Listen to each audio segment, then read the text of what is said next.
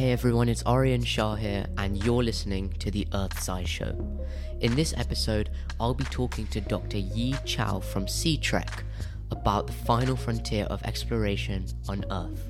We'll be taking a deeper dive into ocean exploration, seafloor mapping, and the dynamic of it all, and also why it matters in the long run. Enjoy! Hello, everyone, and welcome to the Earthside Show. This is episode three. And today I'm joined by a wonderful guest, Dr. Yi Chao. Now, Dr. Yi Chao graduated with and got his PhD from Princeton. And after that, he worked at NASA's Jet Propulsion Lab, working with satellites to monitor the ocean's health and its conditions.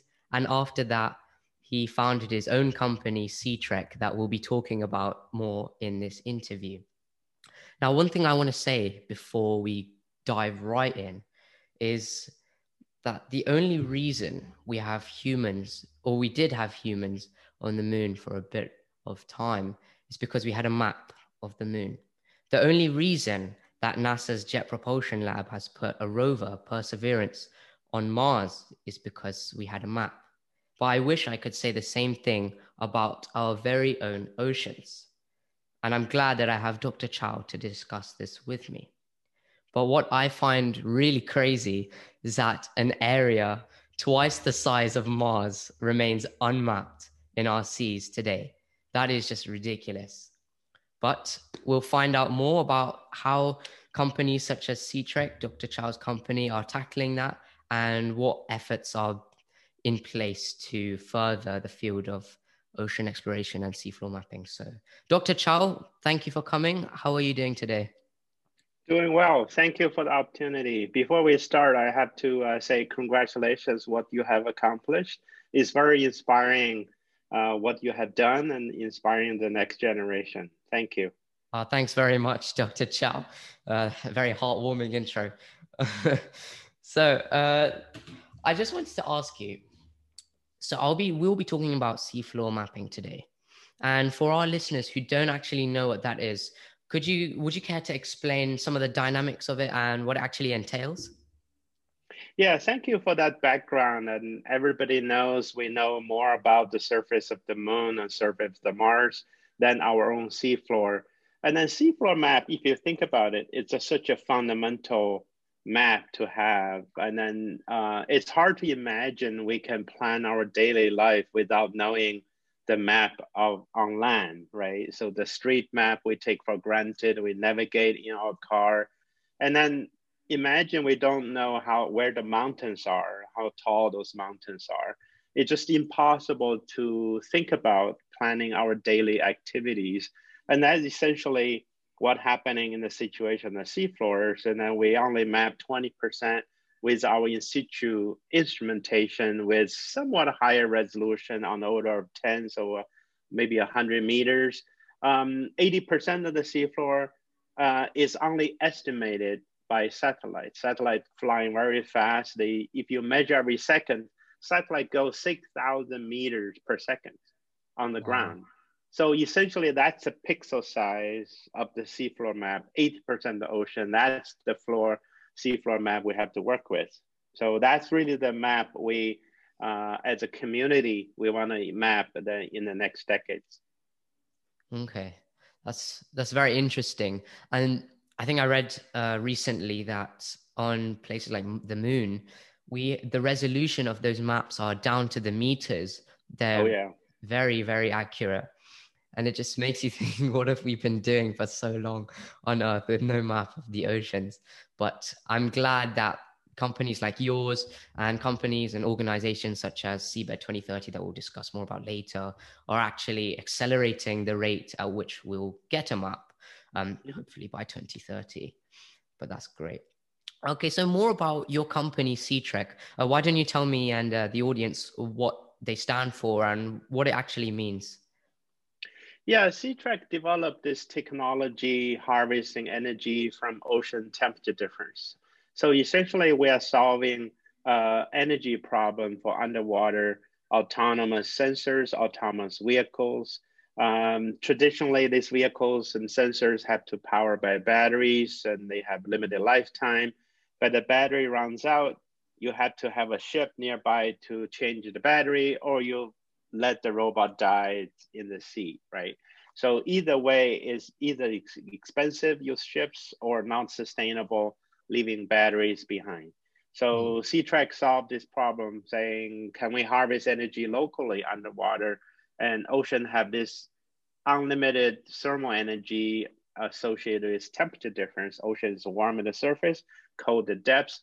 So essentially we convert that thermal energy into electricity. So the robots swim in the ocean, they can recharge themselves by the sea. So they can continue to have a longer mission life, power, bring more sensors, and then be more sustainable. So we don't have to worry about to recycle them once the battery runs out.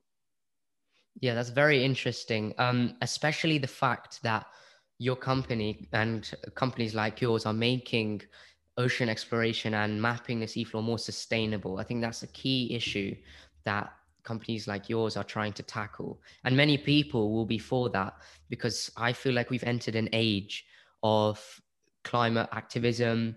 Uh, Extinction Rebellion was very popular as well. And so being more sustainable is definitely going to be more popular and the better choice for the planet as well. So I think that's really good. And so, could you talk more about uh, some of the science and the technology behind how these um, floats and flotation devices work, uh, specifically with the phase change materials? Yeah, the platform we powered initially, we called this profiling floats. This is like the hot air balloon in the ocean. They basically move up and down. They bring sensors. They can measure the property of the water from the surface all the way to the seafloor.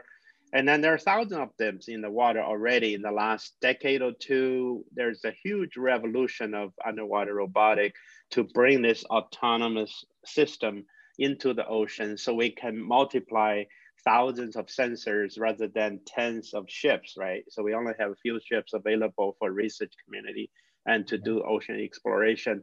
Uh, by the time we have thousands of these vehicles, and then we keep busy changing batteries because the battery runs out after, say, typically after a couple hundred profiles and dives, and battery runs out. And then most of these are low cost uh, sensors. And then currently we just uh, dispose them in the ocean, put in new ones uh, into the sea. It's cheaper to put in more new robots into the sea uh, mm. because the ship time so expensive. Um, so you can imagine this is very costly operation because the uh, Elon Musk, SpaceX reuse the rocket ships, and then we we sort of reuse our valuable sensors in the ocean as well. Correct. And it's just not sustainable as you go from thousands of robots or you get tens of thousands, or eventually to address the climate change, you need probably millions of robots at sea. So it's hard to imagine these robots that goes disposed in the ocean without being properly recycled. So we kind of address this problem in both ways to provide energy to provide more data, and at the same time, and then you only have a handful of a system, eventually you can recover and you can recycle them.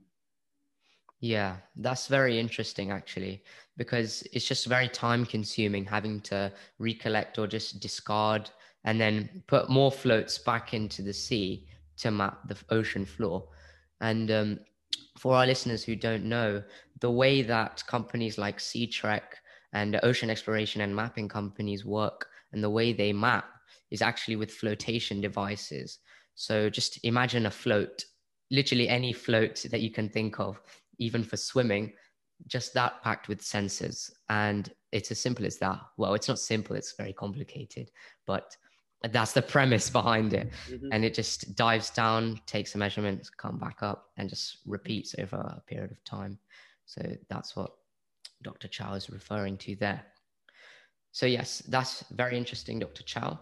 Um, so, what would you say Seatrec considers um, when thinking about the economic scalability of such operations because in mm-hmm. order to map because we've only mapped 20% of our seafloor mm-hmm. as of yet so 80% is left And in order to do that, you'd need millions and millions of floats, loads of sensors all across the planet.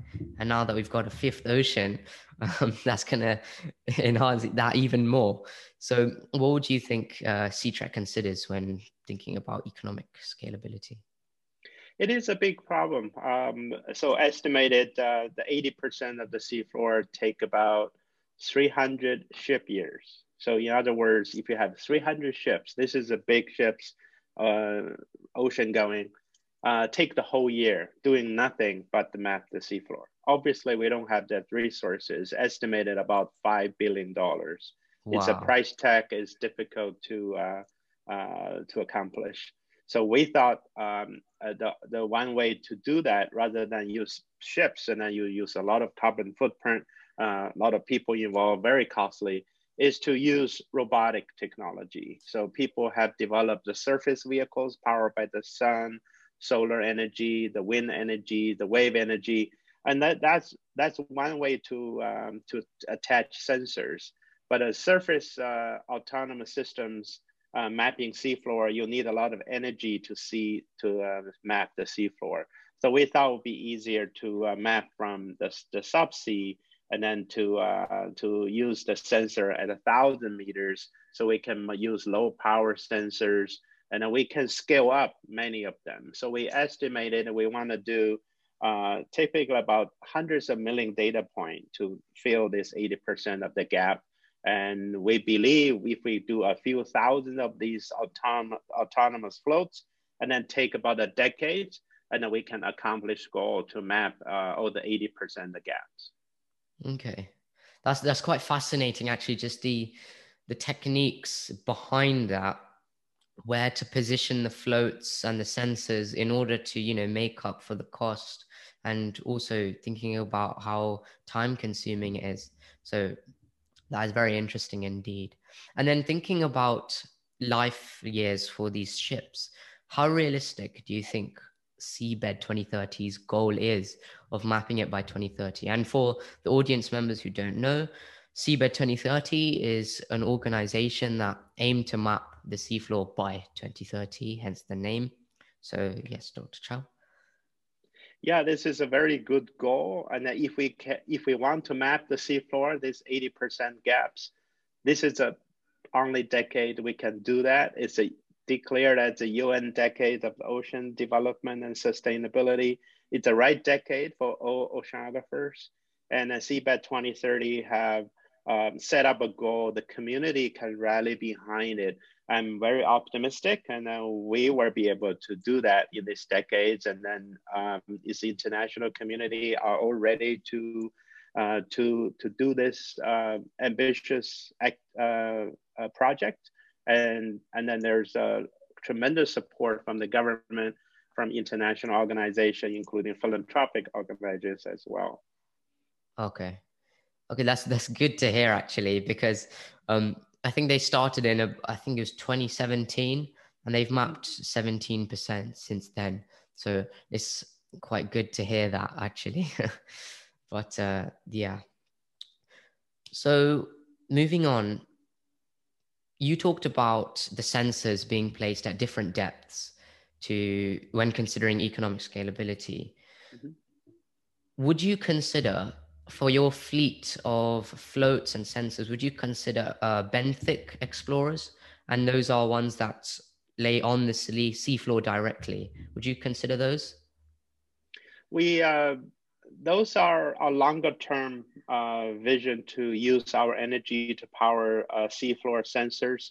Uh, for example, we work with marine geologists, try to figure out the way to power uh, ocean bottom seismometer, for example, to monitor earthquakes. Uh, there's also uh, sensors monitor seafloor ecosystem so that we can better map the, the, the animal community, the ecosystem, and then the health in the deep ocean so that we know how to protect them uh, when the when we try to uh, utilize our ocean. Um, for the most part, uh, our technology is best utilized in the middle of the water column, so be somewhere between the surface and the sea floor. Um, so every time those vehicles come to the surface, they can communicate to the satellites, send the data back, and then and then by the time your profiles between thousand meters to a surface, also we passing through this warm, cold and warm to warm layers, and that's the temperature difference we convert to electricity. Uh, so every time you communicate to the to, to satellites, you'll harvest energy, kind of extract energy from the sea, and then you'll go back to a thousand meters to emission. So it's a perfect scenario for our energy uh, harvesting technology to collect data and then work with uh, the environments and then at the same time communicate data back to your command center. Wow, I think the idea of just the floats coming up and down and just recharging is just amazing because it could just be infinite, it could just be endless, right? Eventually, energy, we essentially remove, yeah, infinite in a sense from energy perspective. So energy is the biggest uh, limitation for underwater operations. So we kind of uh, saw you remove that as a bottleneck, and now we are looking at sensor failures, biofouling underwater, and it, it's a very challenging environment to work with. And then you could have sensor fouls or sensor become unstable. Uh, so even though we re remove energy as a limitation, there's still other factors affect the autonomous system to fail.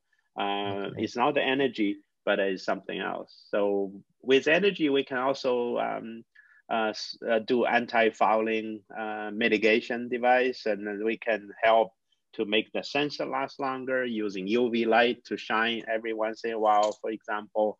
And so there's other ways to extend the sensor life. So kind of help uh, collect more data at a lower cost. Okay. That's, that's, that's pretty cool, actually, I've got to admit.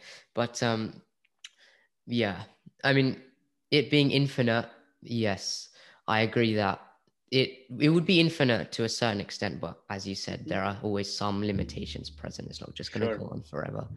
But yeah. And on that topic of technology, where do you see blue technology taking off in the future? And I'm referring when I say blue technology for the audience members, it's um, technology just to do with ocean science and oceanography. Yeah, there's an increasing awareness for the blue economy and blue tech is taking off. This again, this is the right decades to the awareness is there, uh, increasing uh, focus on climate change, ocean's role in climate, um, ocean's health, uh, healthy food from the sea, medicine from the sea, biofuel, clean fuel from the sea, uh, removing carbon dioxide from the atmosphere, uh, combat climate change.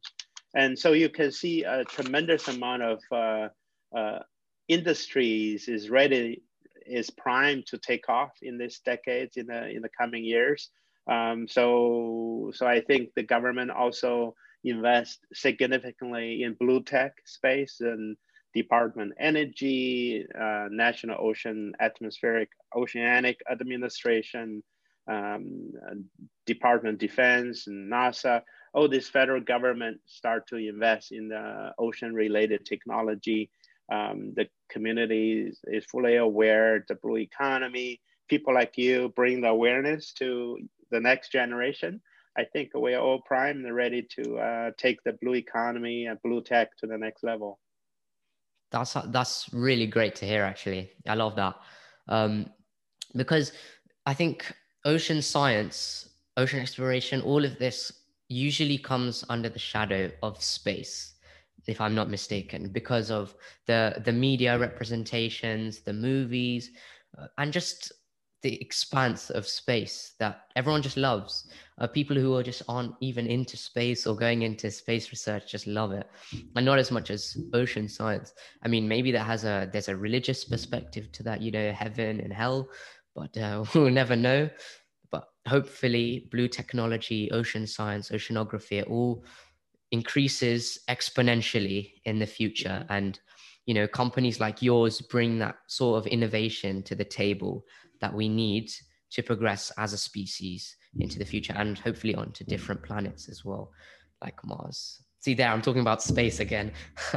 yeah, yeah, space uh, exploration is an interesting analogy. Um, I think people fascinated about space because you have a a very interesting, uh, simple goal. You want to land people on the moon, for example. You want to bring people to Mars.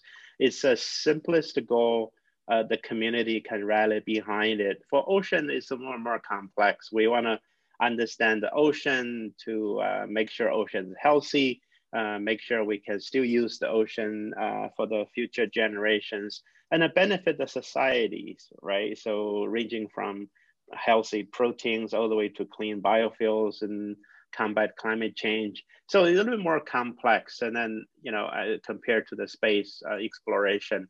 But I think it's the next frontier. It's the last frontier on Earth. So the ocean tech, ocean blue tech, blue economy, will be the next uh, rush to uh, for the technology companies like us.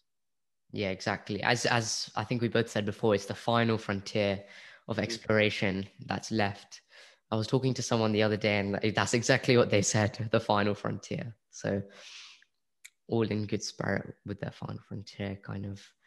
Hopefully, that becomes some sort of pop culture in the future. That would be great for the younger generation. Yeah, just the mysterious, right? So, for for for those people have a curiosity, and every time you go to sea, you almost discover something new. So there's so much so much unknown, a lot of mystery and then if there's secret on earth that's the deep sea right precisely yeah couldn't agree more and on that topic of you know people's perceptions and media and things like that what do you think just the general public and uh, younger audiences and younger people such as myself should be more aware of when it comes to ocean science? And what do you think companies like Seatrec could do to make it more popular well, we certainly want to engage with um, more broadly. O- oceanography used to be a very niche discipline. It's a specialized field.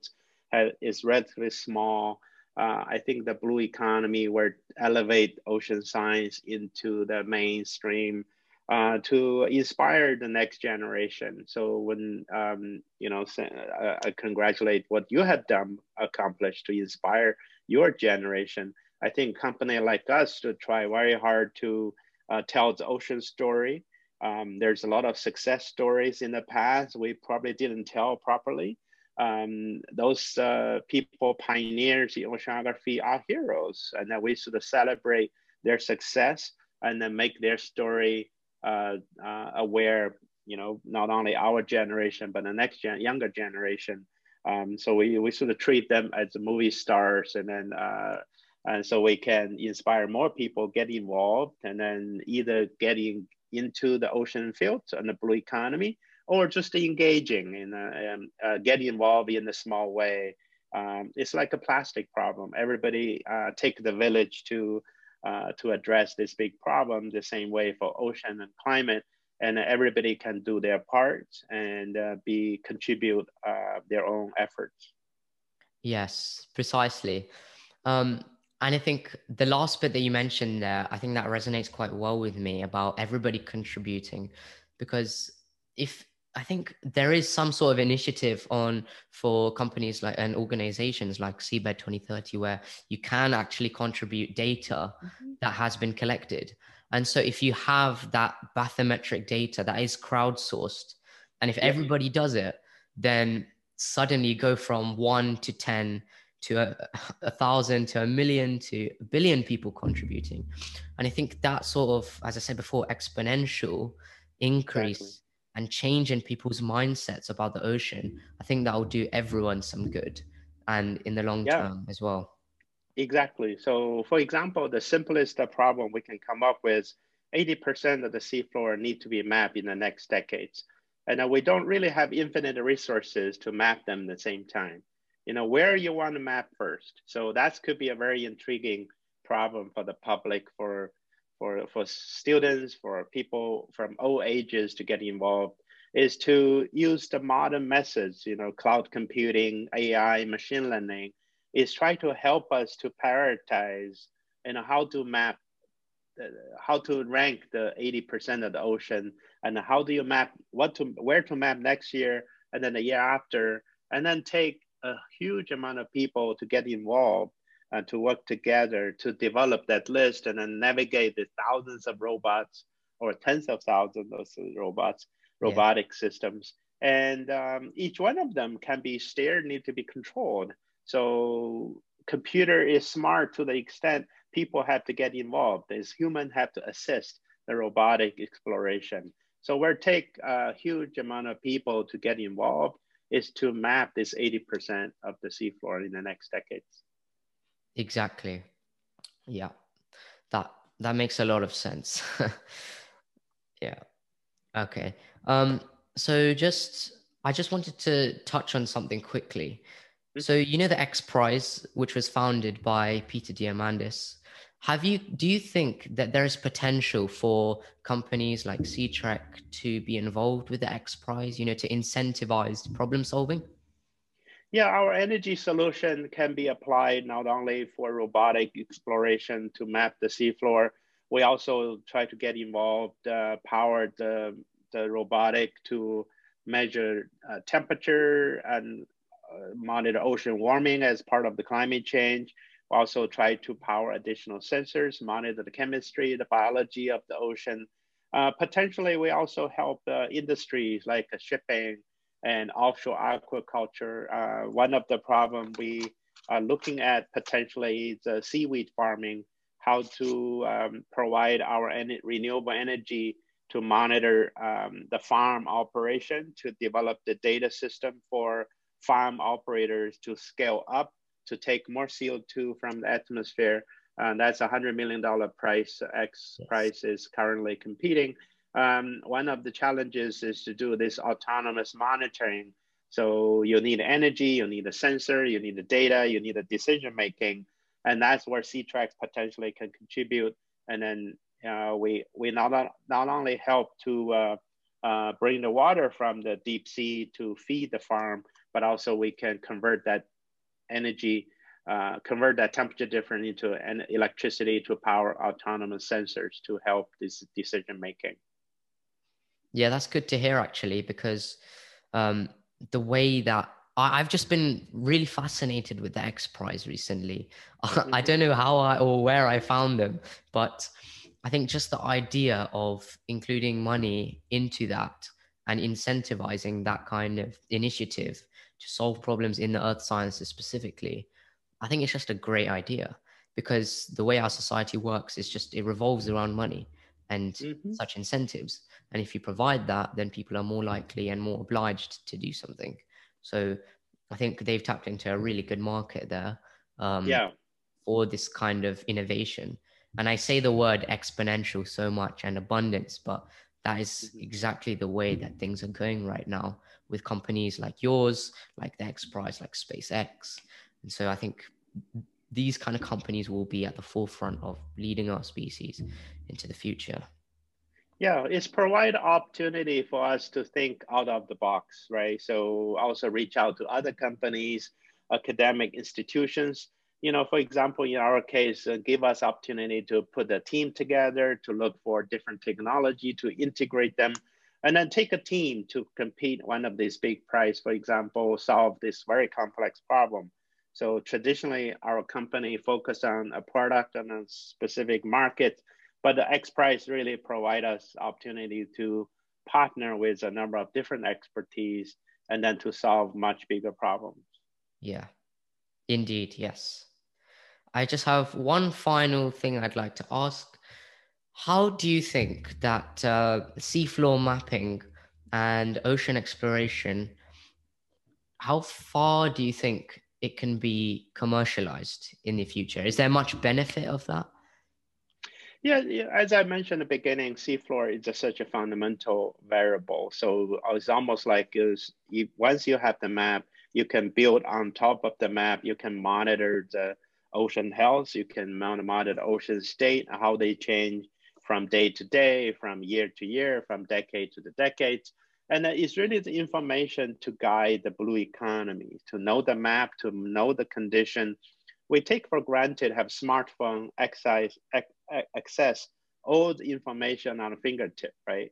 Yeah. So if you want a blue economy to take off 10, 20 years from now, you open your smartphone, I, iPhone 20, for example, at that point, yeah. and that's all the information should be on your fingertip, you know, from the seafloor all the way to the temperature in the ocean, the chemistry, the biology, the D, DNA uh, history, and then uh, forecast them. You know, it's almost like a, a planning your activities in the future and then what the ocean look like tomorrow, next week, and then that's really the information will guide uh, your day-to-day operation, and then make decision to operate um, offshore wind farms and offshore farming. Uh, could be uh, mining operation in the future. Make sure we are protecting our ecosystem. So all of these offshore operations rely on the result from ocean exploration and the seafloor mapping. Yeah, that sounds really good because I find that when I talk to people sometimes about space, uh, sorry, ocean sea, ocean exploration and uh, seafloor mapping, sometimes they get bored and they think, okay, it's not that interesting. How will it apply to me? But then if you really think about it, just the science behind it and thinking about the future, how it will actually play into these different mechanisms, both biological uh, and marine, and just economically as well. You actually get to build a picture and mm-hmm. paint one of how it will affect your lives in the future. So I think yeah. it's indeed very interesting. And I think something that audiences around the world do need to hear so that they can contribute, as we said before, I agree. And then because we don't live there, right? So we have to find a benefit, economic benefit, kind of indirect link to people, our daily life, from protein all the way to biofuel we are using, the food we are eating, the medicine, the new medicine we enable, uh, new discovery, you know, beyond the curiosity, right? So so have to connect with the econ- economy of a daily life with people. Yeah, exactly. Well, Dr. Chao, this has been great. Uh, thank you for coming today. And for our audiences, if you want to check out uh, Dr. Chao's company, again, it's a reminder, it's Seatrec. So you go to seatrec.com, I believe is the website.